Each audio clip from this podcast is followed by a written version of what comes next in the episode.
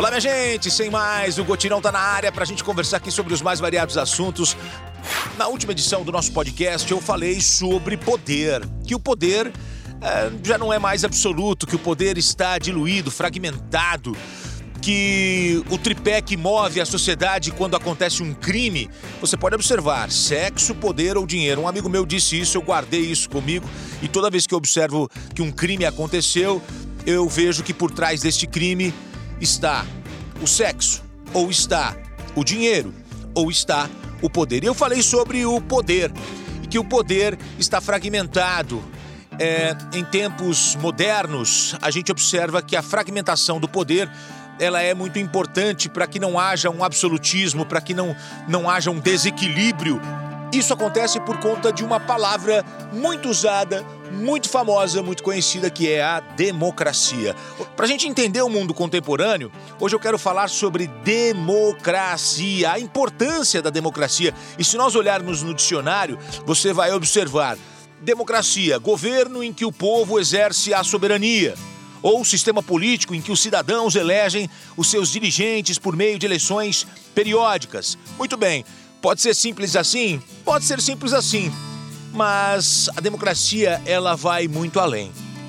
A democracia, ela ajuda a mantermos um equilíbrio social. Uma sociedade mais justa, uma sociedade mais equilibrada. Nós não vivemos uma ditadura. Aí a gente tem que voltar um pouquinho no tempo. Eu queria convidar você a voltar lá para 1787. A democracia americana é a mais antiga do mundo, 1787.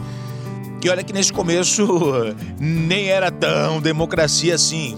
Foi um processo, foi uma caminhada, mas foi fundamental para chegarmos a, aonde estamos hoje. Mas eu queria também, voltando para este século, voltando para este período onde a, a democracia americana surge como a democracia mais antiga do mundo, dá para voltar alguns anos, décadas antes, um pensador já idealizava a democracia. E aí eu estou falando de Jean-Jacques Rousseau. Quando lemos Rousseau, em pleno ano de 2021, sabe o que, que a gente percebe? É, esse suíço nos leva a esse tema colocando a democracia como o caminho que permite a conquista da vontade geral. E aí nós percebemos que o tema embora seja complexo, abrangente, como eu falei há pouco, ele também é atual, atravessa o tempo nesses 300 anos. O pensamento de homem livre, que encontra o melhor de si dentro da liberdade, vai ao encontro do que propõe a democracia. Algo não tão comum na época de Rousseau. Para este pensador, o contrato social colocado em questão, o homem ele vai perder de um lado, mas vai ganhar muito do outro. E eu vou explicar. Ele deixa algo na sua liberdade natural, mas ganha na liberdade civil. É uma estrutura que limita um pouco os direitos, mas te dá liberdade, a propriedade, te dá direitos. Você pode possuir. Jean-Jacques Rousseau, ele tem a visão da democracia como ponto de partida para uma sociedade mais justa, mas que deveria ser pensada e inserida no contexto da época. O impacto da democracia naquela época era algo muito inovador, desconhecido, mas o pensamento dele é algo atual. O pensamento dele é algo importante. Para Rousseau, a democracia é a ideia de que todos os homens são iguais e livres. Algo impensável na época. Algo impensável, inclusive, para algumas pessoas no dia, nos dias de hoje.